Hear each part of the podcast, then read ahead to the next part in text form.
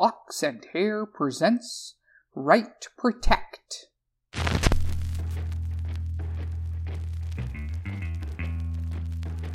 She called herself Heroine Chic. That's heroin with an E on the end, although I think the confusion was intentional. She was a disco drag queen in late 70s Chicago. I know that term can be politically charged now, but that's what she called herself. It's even the name of her first and only album. Heroine was also notable for a couple more reasons. First off, she established her own label, Questionable Records. It gave a place and a voice to lots of local performers. And from that, Heroine Chic charted.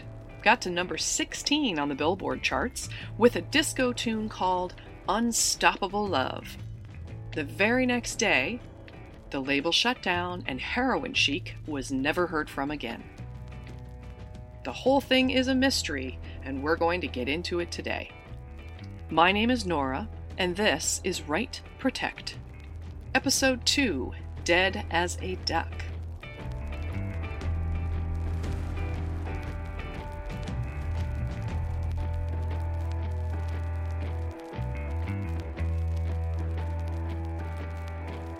My favorite teacher and mentor, Lisa, told me to never apologize at the start of a speech. You don't list your faults at the front, you tell them what you overcame at the end. So, I'm not trying to apologize here, more trying to explain where I am. I'm not a historian or a journalist. I never even expected to be a podcaster. I'm not so in love with the sound of my own voice. But circumstances have compelled me to get the word out about what I've found, to try and make sense of it and possibly get some help from you in the outside world. A crate of cassette tapes came into my possession. I won't get into it right now, that'll be for later. But I got them and started digging through. They were from a media journalist named Dolores who went by the handle of Lady D. Most of the cassette labels were faded handwritten titles, some of the names were unfamiliar, but a few rang out. They were musicians, actors, writers, all next to a day from the late 70s to the early 80s. And most of them don't exist. Not according to any history book, website, or any historian I can get to answer my emails. This is either a really weird art project from the 80s, or something much stranger. And I've gotten to a standstill on my own research, which is not my main focus in life. I'm still trying to. You know, I'm not sure how much info I want to give out about myself at the moment. I have had some strange things happen since I started talking about these tapes. And now I've opened myself to the world Let's just get back to the tapes. So, Heroine Chic. This is one of the earliest interviews in the crate.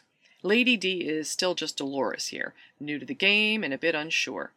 Heroine Chic is bombastic, I guess is the best word, and tends to dominate, but Dolores holds her own. I'm guessing D was in her early 20s here, maybe younger. The interview was in August of 1979 just a month after the infamous Disco Demolition night at Comiskey Park. Heroine Chic's label had just folded. Everyone fired and all the masters had disappeared. Even the rights to performance had been snapped up. Which is why you won't be hearing any excerpts on the show. I'm going to play you a piece of the interview, and then I'll be back afterward. Sorry for the quality, I've cleaned it up as best I could, but it's still coming from magnetic tape. Here goes. I am sitting here with Heroine Chic, who is kind enough to meet me for a cup of tea. Thank you, Heroine. Oh, you're just so very welcome. Do you do you go by Heroine? Do you prefer Heroine Chic? Darling, my friends, my closest friends call me Chic.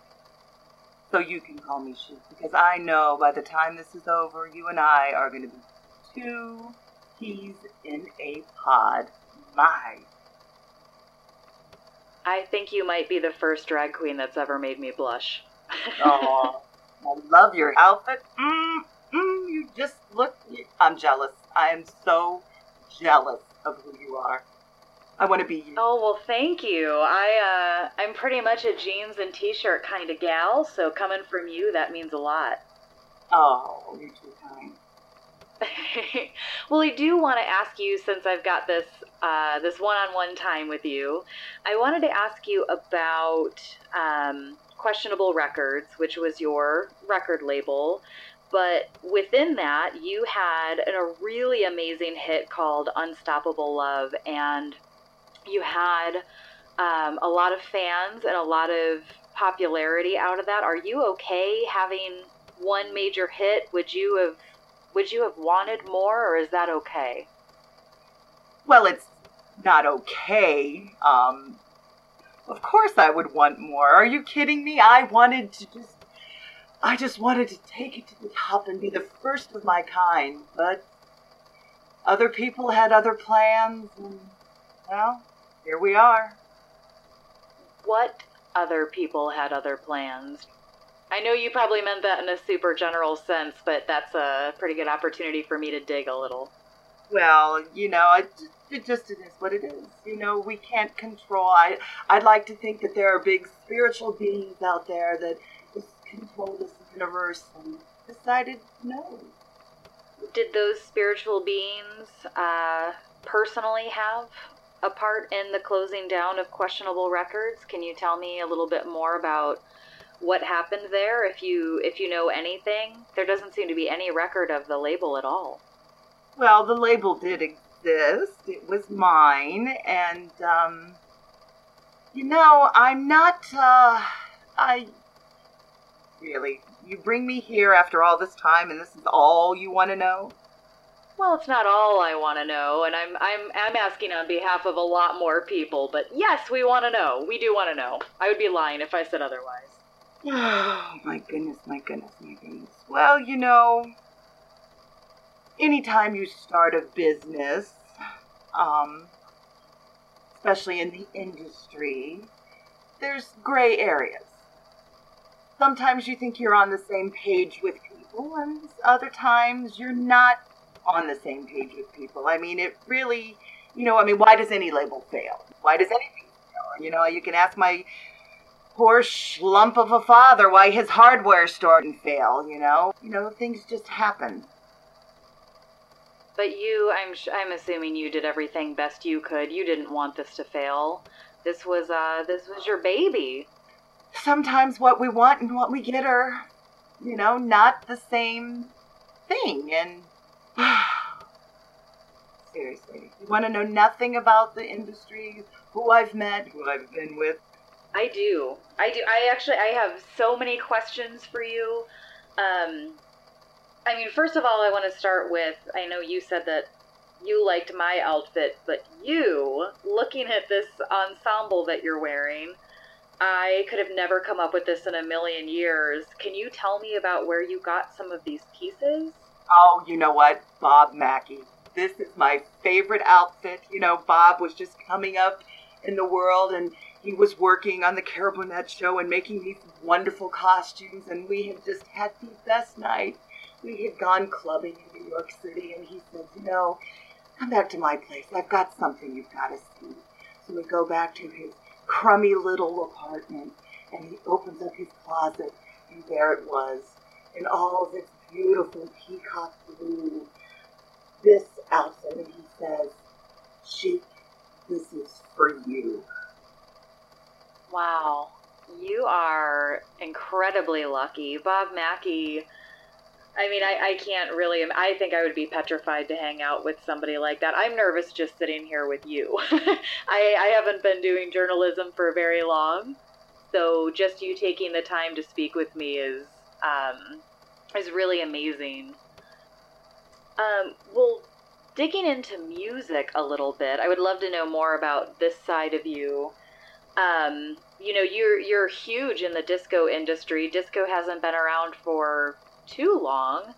Um, who were you before disco came along? Well, I'd like to think I was always disco. My mom would always catch me at home in her closet, trying on her clothes and singing show tunes and Uh, I don't know. It just kind of evolved. It was just who I was always meant to be. So, a lot of different phases and different cocoons and butterfly periods in your life, but always heroine chic. Always somewhere deep inside. I mean, she was never going to be squashed. She was never going to be kept down. She was going to come out, but she spent time as he and had to just, you know, exist socially, you know, but here I am. Well, I'm I'm happy that you're here and I'm happy that you're still doing what you do. Um, you know, uh, not even a month ago, you had a really huge show at Comiskey Park. And I mean, really, the world was your stage. And I'm not to say that it's not anymore, but I have to ask, what uh, what's next for you without the label being there? Well, I'm hoping for, you know, the infamous comeback. Reinvent myself, um, dig a little deeper, maybe make another cocoon and just emerge in the next phase of me. You know, life is kind of like a book, and I just disco that chapter may be over, but there's always another one until you reach the end, and I'm breathing, so it ain't the end. I have I have all the faith that you're going to invent something new and amazing and completely original. Um, now going back to the record label really quickly, and I know that this is kind of a tender subject for you, and and there isn't really a lot of knowledge out there, so I'm just going to go ahead and I'm going to ask. You know, we know that before the label got shut down, that everything was removed did you see anything? Did you hear anything? Was there, you know, was there anybody on the property maybe when you were there? I don't know how often you were actually there. I was there enough, and I saw enough. To answer your questions, I saw enough. And there were things one minute, and next minute they're not but if you want anything more specific, and since obviously this is all you need to know, because this is all that matters, why don't you go find the two men in the bolo ties and ask them yourself? You know what? This has been fun, but you're boring me, you're tiring me, and I'm done with you. So, And that was heroine chic, I guess.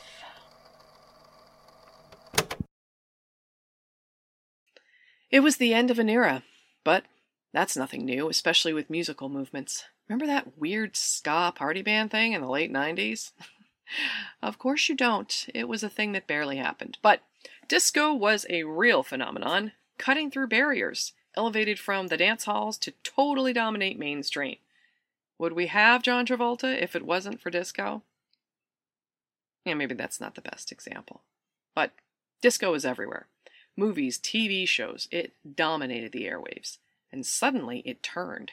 Smarter people than me have covered this, but it's rare for a popular musical trend to end so violently and abruptly. Sometimes they just burn out, sometimes they fade away. And disco didn't really die, it just went underground again and morphed into something else. But what interests me is the men in the bolo ties. It's such an odd note. And there's another mention of them in a tape that's way too degraded to play for you. Another small label in Southern California. The guy describes an almost identical visit. Oh, time to put on my tinfoil hat. There's some conspiracy theorists that say the death of disco was not a grassroots movement, but something engineered.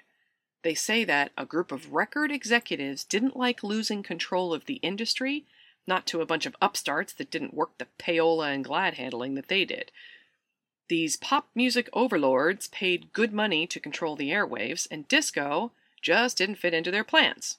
Too sexy, too adventurous, too out of their control, too, um, colored. And what met their approval playlists? Just check the charts. Neil Diamond and Barbra Streisand. Dr. Hook, Olivia Newton John, Melissa Manchester, And Neil for the love of God. With disco dead, everything became calm and safe in pop music again. But not for long. We'll get into that next time.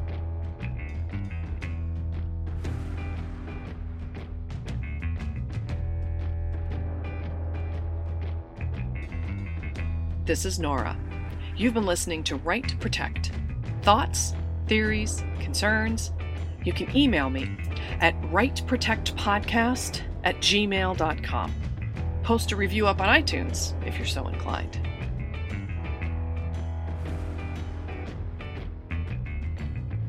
Ox and Hare's Right Protect is written by Kyle Olson, performed by Amy Shaw, Karen Wegren, and Amy Shepard, produced by Ryan Fitzpatrick. Follow us on Twitter at Ox and Hare.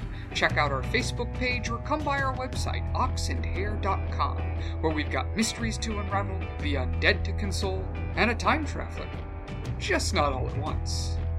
Find new episodes of Right Protect on Ox and Hare's Monday Matinee. Come along.